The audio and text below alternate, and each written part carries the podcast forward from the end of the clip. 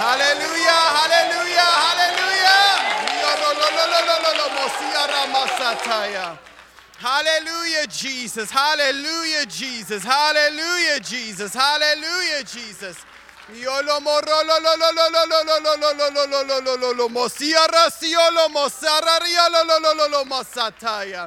Oh, you're a mighty God. You're a mighty God. You're a mighty God.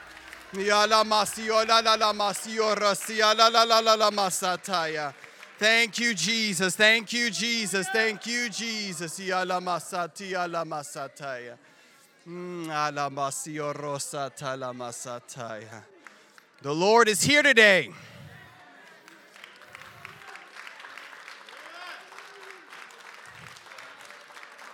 You came expecting, you're going to receive it today.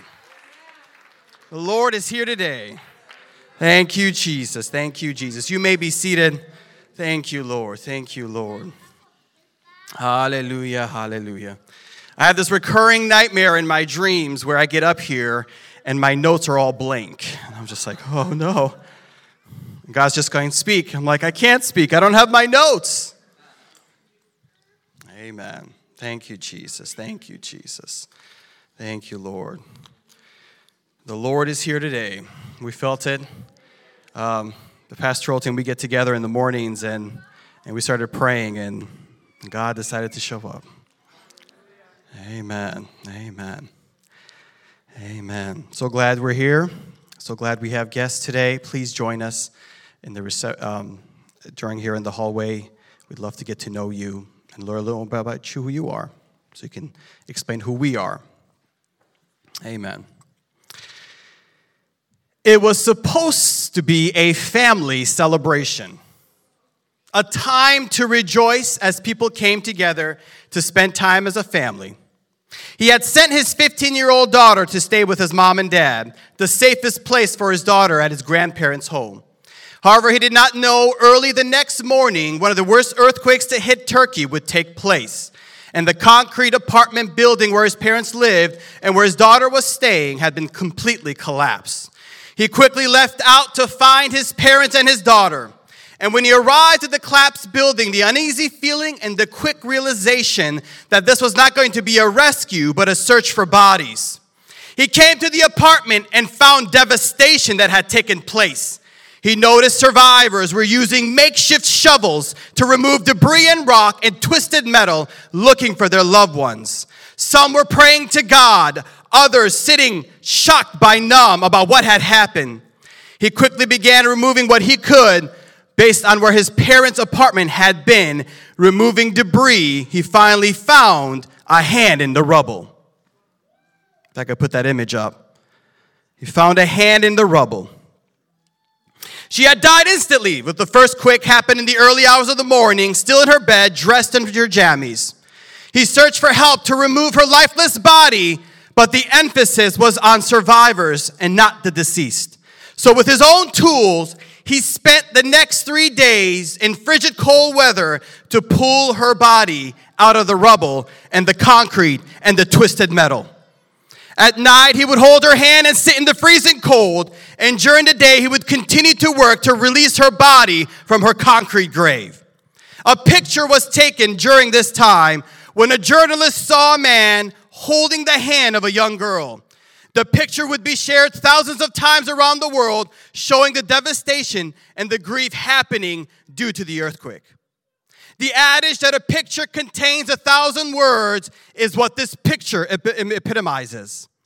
And two words come to the surface of this picture the grief of a father dealing with the loss of his daughter, and the other, the most potent feelings regret. Regret of what could have been, of what should have been, or what had had been. Regret gives us the agonizing picture of different scenarios in our mind, the possibilities that were possible, and the choices we could have made. But alas, now it's too late. And we are not alone when it comes to regret. A common emotion, and one we find very commonly in the scriptures. And we can see someone dealing with regret. In Luke 22 54, then they arrested Jesus and they led him away and they brought him into the high priest's house. But Peter was following at a distance. And when they had made a fire in the middle of the courtyard, he sat down together, and Peter sat among them. Then a slave girl, seeing him as he sat in the firelight, stared at him and said, This man was with him too. But Peter denied it. Woman, I don't know him. Then a little later, someone else saw him and said, You are one of them too. But Peter said, Man, I am not.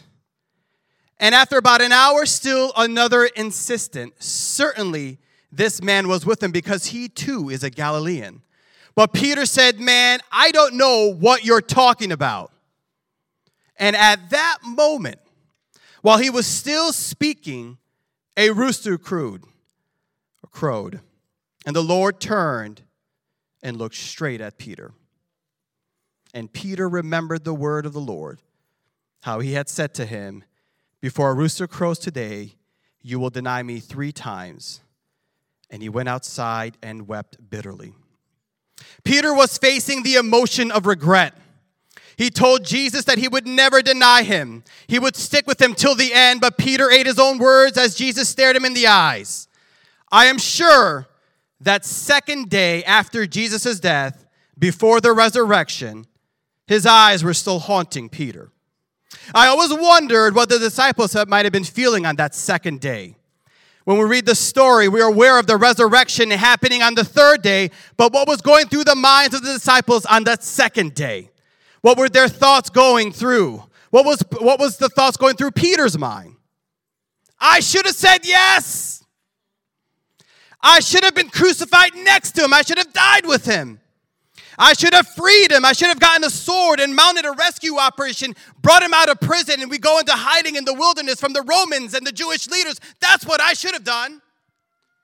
These are the questions that come from this emotion called regret. They surface and they never leave your mind, calling into question all your actions or all your inactions. Your actions and your inactions. I'm talking about regret. Regret. It's an emotion that even God deals with. And believe it or not, God has emotion. He has lots of emotion. Just read the scriptures. Genesis 6, 5, 5 through 7. But the Lord saw the wickedness of humankind had become great on the earth, and every inclination of the thoughts of their minds was only on evil all the time. And the Lord regretted he had made humankind on the earth, and he was highly offended. So the Lord said, I will wipe out human man, uh, humankind, whom I have created from the face of the earth, everything, from mankind to animals, including creatures that move on the ground and birds of the air, for I regret that I have made them. Regret what could have been. I don't imagine God's original plan had the fall in his mind. He knew it was going to happen. It was but it wasn't his intention. He had something different planned for us. But again, we have choice. We have the freedom to choose, to make our own decisions. No one is mindless robots here. We all have to make this choice on our own. No matter how young or how old, we have to make that choice. Regret. What else could I have done differently? There's a book by a palliative nurse who worked in hospice. She spends her time with patients for about three to 12 weeks. Those of you who are familiar with hospice, you it's pretty much the last stage of life. You're, you're just waiting to pass away. And uh, there's no medicine or treatment that can save them. And whatever illness or disease comes, it eventually will will take their life. And she spends time with these patients and she learns about their life experiences. And so she decides to write a book about regrets of the dying. In it, there's five most common regrets from all the people she has, you know, come across. And there's five of them. The first one is the most common regret of all. When people realize their life is almost over, they look back clearly on it and it's easy to see how many dreams have gone unfulfilled. And most people had not honored even half their dreams and had to die knowing it was due to their choices or not making those choices. That was a number one regret. Another regret was, I wish I hadn't worked so hard. That was a common one among the dying. They worked so hard, their, their life so encaptured by their career and their job, that now they are wondering what was the whole purpose of it. Number three, I wish I had the courage to express my feelings. Hiding their feelings, eventually allowing it to grow into resentment and bitterness, is something that they carried most of their life. Number four was, I wish I had stayed in touch with my friends. They got so caught up in their own life and in their own problems, they allowed close friendships to slip away, which is so funny in the world that we live in with all the technology we have, we still let friendships slip away. Number five, I wish that I had let myself be happier, realizing happiness is a choice and everyone has the power to make. My happiness isn't tied to my spouse or my children or my family members, it's a choice I make. Because life gets so serious so fast as you grow older, and allowing some humor in your life. When one of our, one of our uh, four cores is, is play. So having that happiness, play, being not so serious, allowing humor. Regret, an emotion that will find us at the end of our lives. And when we are know the time is coming to an end, we start to reflect and wonder what could have been. What could have been. And to get a grasp of regret, to fully understand it, I think sometimes you have to look at somebody who has no regrets, somebody who lived their life to the fullest, and they were able to experience all that God has for them. Second Timothy chapter 4. This is a very, very personal letter Paul writes. Now, Paul is in prison. He writes close to two thirds of the New Testament in his letters. And um, so he's writing this personal letter to Timothy, his son in the Lord. He has no kids that we're aware of. But here is his son in the Lord, Timothy. I solemnly charge you before God, Christ Jesus, who is going to judge the living and the dead and by his appearing and his kingdom. It's kind of his, these are his last words as from a prison cell. Preach the message. Be, whether, be ready whether it is convenient or not. Reprove, rebuke, exhort with complete patience and instructions. For there will come a time when people will not tolerate sound teaching. Instead, they will follow their own desires and they will accumulate teachers for themselves because they have an insatiable curiosity to hear new things. They will turn away from hearing the truth, but on the other hand, they will turn aside to myths. You, however, be self controlled in all things. Endure hardships. Do an evangelist's work. Fulfill your ministry. For I am already being poured out as an offering, and the time for me to depart is at hand. I have completed well. I have finished the race. I have kept the faith. Finally, the crown of righteousness is reserved for me. The Lord, the righteous judge, will award me in that day, and not to me only, but also to all who set their affection on his appearing. The trial had begun his ministry somewhat validated, but Paul knew this would ultimately end in his death. And he wanted to see his good friend and son in the Lord Timothy one more time this side of heaven. Paul was lonely. He had been deserted by good friend Demas and by most everyone else, and the rest of his inner circle had left to their respective ministries, doing what they were supposed to be doing. Only Luke remained with him. And what's amazing is his only regret is wanting to see his son in the Lord, Timothy, one last time before his eventual execution. I don't know if Timothy finally made it to him or if they were able to see each other one last time this side of heaven before he finished the race, but he kept the faith. He was delivered by God to heaven, and I completely hear no regrets in Paul's letter. And Paul had a, quite a few things to be regretful for. All right, he, he persecuted. That's, that's a nice, clean way of putting it. We don't know what he did to the early church. He was advocate, bent on its destruction. And uh, he was a zealot upon zealot. But he doesn't bring that up in his letter. He says, I have no regret. I did everything God asked of me. I held nothing back. I can gladly go into heaven knowing I have done everything in my power. No regret, not holding anything back. Wherever the Spirit took Paul, he followed no matter how foreign it was, or how uncomfortable it was, or what he had to give up in order to follow God. Because when you follow God and become a disciple, there are things you're going to have to give up. And that's hard. We don't like giving things up. We like to hold all our possessions, whatever they are, and we like to just carry them with us. We don't want to give up of them because it's, I don't know, maybe it's comfort. Maybe it's something that brings us comfort. And God says, you got to let it go. You have to let go of some things. If you want to follow my spirit, you got to, if you don't want to have regret, you got to have to let some things go. But the most common regret is what you have, it's not what you have done, it's what you have not done. It's the opportunities that we have missed. You regret what you could have done. And I'm not talking about sin or sinning. I wish I would have sinned more. That's not what I'm talking about. Anybody can sin, it's easy to do that. Living a righteous life is more difficult. So that's not what I'm talking about. It's opportunities God brings before us, and the doors open up, and we decide not to take it. We just, the door opens up, and we just go ahead and do a beeline for the other side. And then God opens up another door.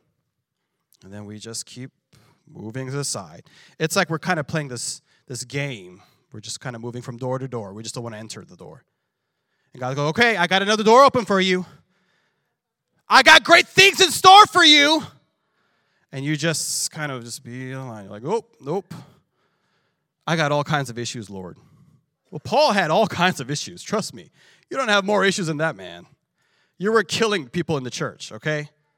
How many of you have been committed of murder, all right? If you are, please don't raise your hand. But I But don't say your baggage is too much. All right? That's that's your pride coming, my dear brother and sister. You can go ahead and enter the door. It's your choice. Well, I, I there see there's other other people.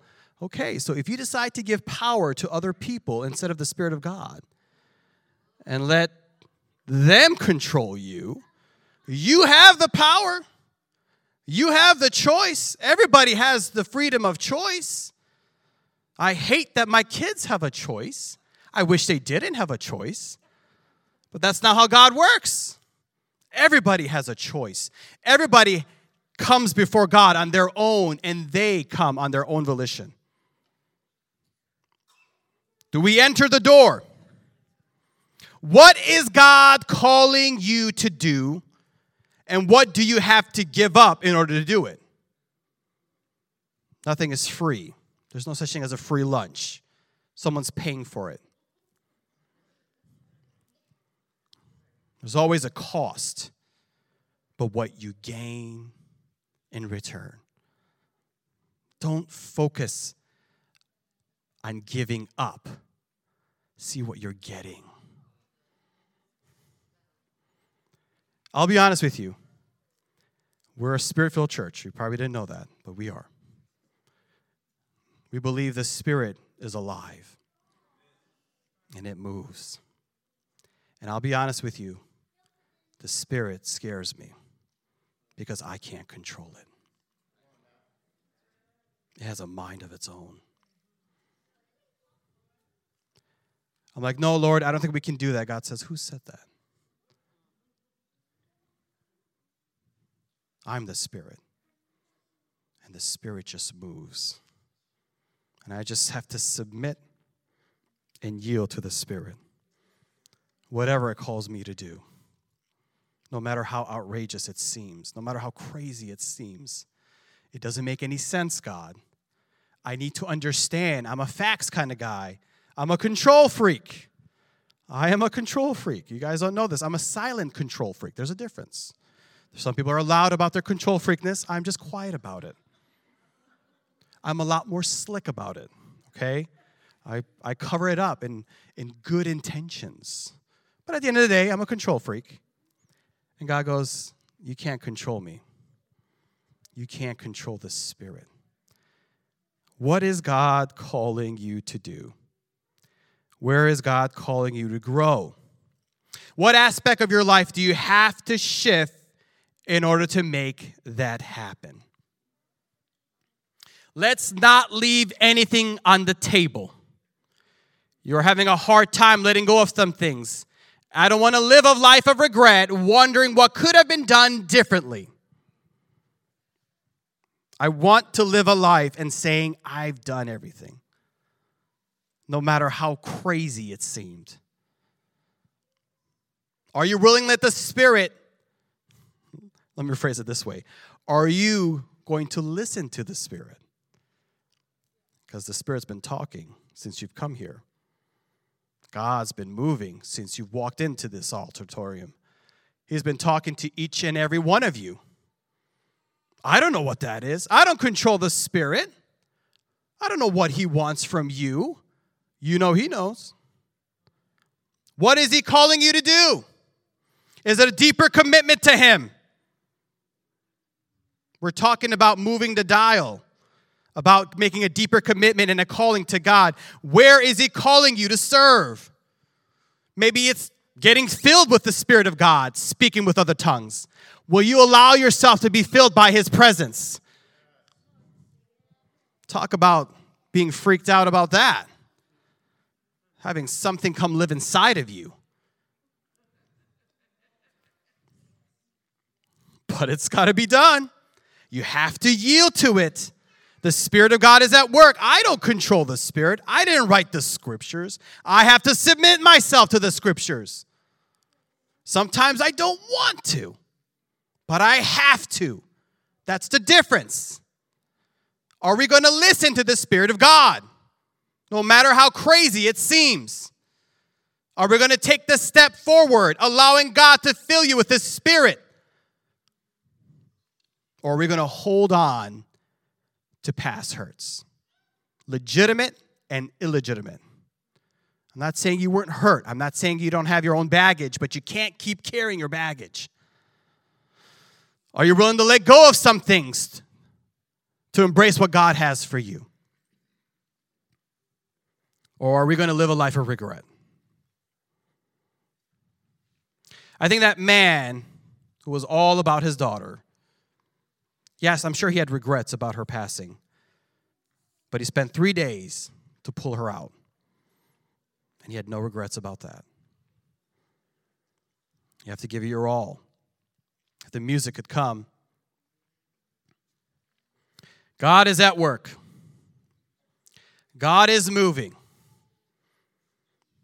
Are you willing to submit to His Spirit?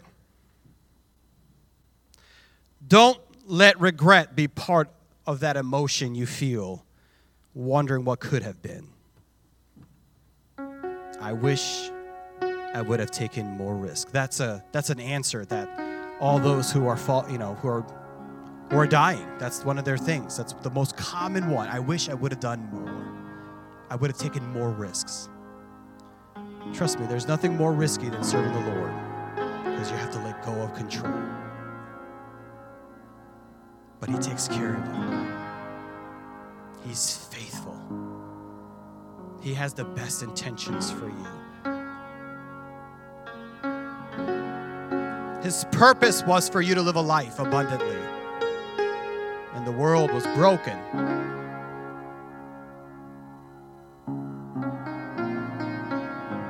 Will we willing to let go of some things? What is God calling you to do?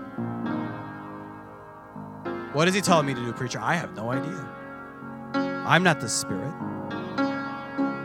He's talking to each and every one of you. He's been talking to you since you walked in here. Are you going to listen? I don't want to yield. You're going to have to yield to the Spirit. And trust me, it's hard. What are you willing to let go of? What if it's too much in your mind? I like holding on to my stuff. God says, I got something better. Thank you, Jesus. Thank you, Jesus. Thank you, Jesus. And I was I was talking, um, we're looking at um, Bible quizzing. It's something we do here at this church. What is Bible quizzing? It's you learn verses and you memorize. One of the benefits of Bible quizzing is you talk about the Word of God to your kids and you start explaining it. And the awesome thing is when you have you don't have a question, you're like, you know what, let me get back to you because I have no clue what that verse means. you don't know all the answers. Who does? But it's a great way to just talk to kids. And, and I'm talking to my daughter, and she we're going over about how we're all inheritors of God. And we get to inherit his promises in Galatians. And she asked a very, very good question. What in the world is inheritance? I said, That's a good question because you probably have no clue what that means. And I said, If something were to happen to me and your mom, you would get this house. This is your inheritance. And I felt the Lord just kind of nudge me a little bit. He goes, This is it. Tell her about me. And I said, But there's something more valuable than what I can give you here. See, you see this house and you see my minor assets that I have, whatever they are, they're all yours, but there's something more valuable that you're going to go ahead and grasp. You're going to know who God is. Because when I'm long gone and your mother is no longer there, you will know who to call out. When there is trouble, when your life doesn't make sense, you'll talk to God. I'm ready to yield now. All right, I didn't listen to my dad because I didn't think he knew a word or thing, but now I understand. I need God in my life. You got something more valuable. You have no clue the value that you have. You don't have no clue how important it is and what you're learning, but you will one day. Listen to the Spirit. Now, if I get to my end of life and my kids realize that, I have no regrets. If they realize how important God is, that's it. I don't care how many churches we make, I don't care how many people we reach. If my family doesn't understand who God is, and I failed in some ways, but I pray one day all those words and all those things that I've talked to them and the examples will come right back and they'll understand. This is important. This is my inheritance. Why don't we stand? Thank you, Jesus. Regret. We should not live with regret. Thank you, Jesus. Thank you, Jesus. Thank you, Jesus. You know, it's so funny. When Jesus came out of the tomb, the first person he was asking for was, Where's Peter? I'm sure Peter was thinking, Oh, I've just abandoned the Lord. It's okay to abandon the Lord. Peter, you have good company. Peter abandoned the Lord all the time. But guess what Jesus did? He said, Where's Peter? I want to see Peter. God understands. It's amazing what Peter did with his life. It's just a setback. That's all it is. Don't take it so personally. Life gives you all kinds of setbacks. The key is to be faithful, is to stay consistent. Thank you, Jesus. Thank you, Jesus. Thank you, Jesus. Thank you, Jesus. You read the scriptures, all you see are broken lives. These disciples are all messed up but God still worked through them. What is the Spirit calling you to do? We are a whole body ministry here. There is a head here. His name is Jesus.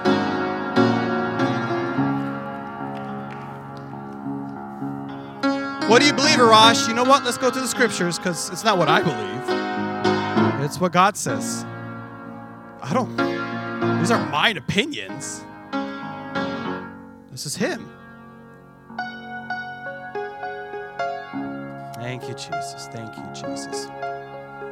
Lord, God, you've been speaking to us since we walked here this morning, God.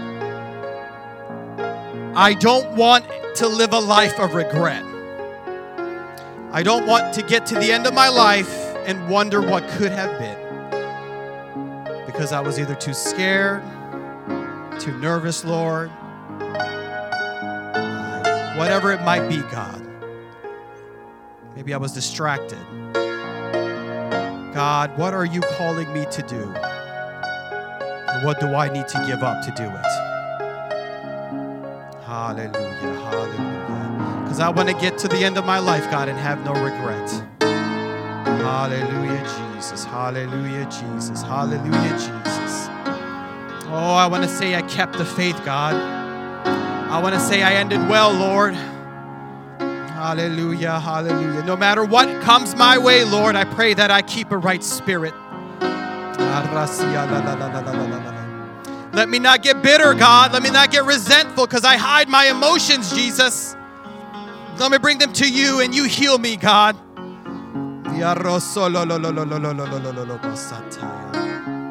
Thank you, Jesus. Thank you, Jesus. I invite you down to these altars. Hallelujah, hallelujah, hallelujah, Jesus. Hallelujah, Jesus. Oh, let your spirit move, God.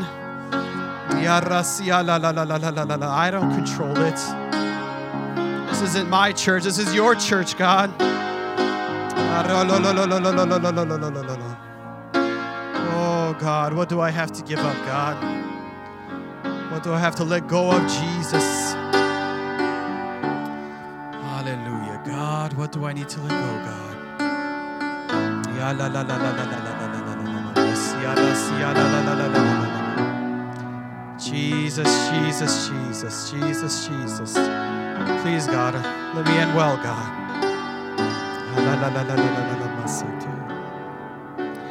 You've been speaking to me, God. I'm just too afraid. Maybe it's getting baptized in His precious name, in Jesus' name. Maybe it's allowing the Spirit of God to live inside of me as the Spirit gives utterance, speaking with other tongues. Maybe, God, you want me to make a deeper commitment, Lord.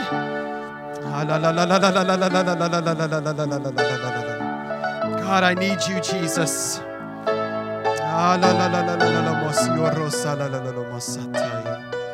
Oh, you're at work, Jesus. You're at work, Lord.